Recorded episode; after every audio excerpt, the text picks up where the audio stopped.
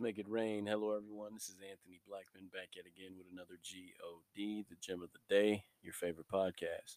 First and foremost, and as always, I want to thank you for listening. And if you like, subscribe and share with a friend. You can also go to makeitrain.net to check out all content all the time. If you're ever having a weak day, check me out every weekday. New podcast drops.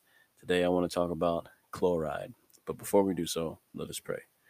Dear Heavenly Father, we thank you for your love, your mercy, and your grace, the ability to see your face every time we open and read the Word of God. And we thank you in all these things. In Jesus' name, amen. Today we're talking about chloride. Chloride is another element that helps make up the human body.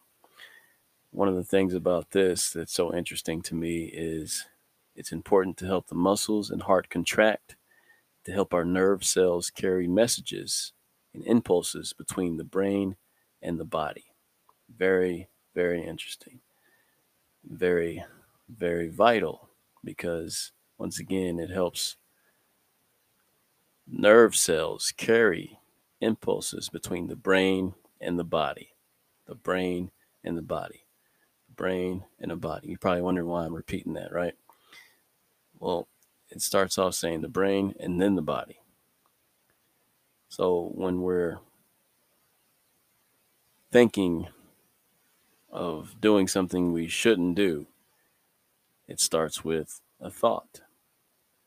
We think it and then we act, right?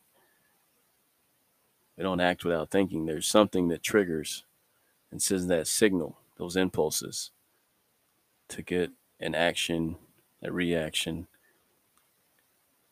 Nothing saying like you're going to think about it whether you uh, realize it or not. Maybe quick, maybe instant, but it's a thought. So that's what chloride does.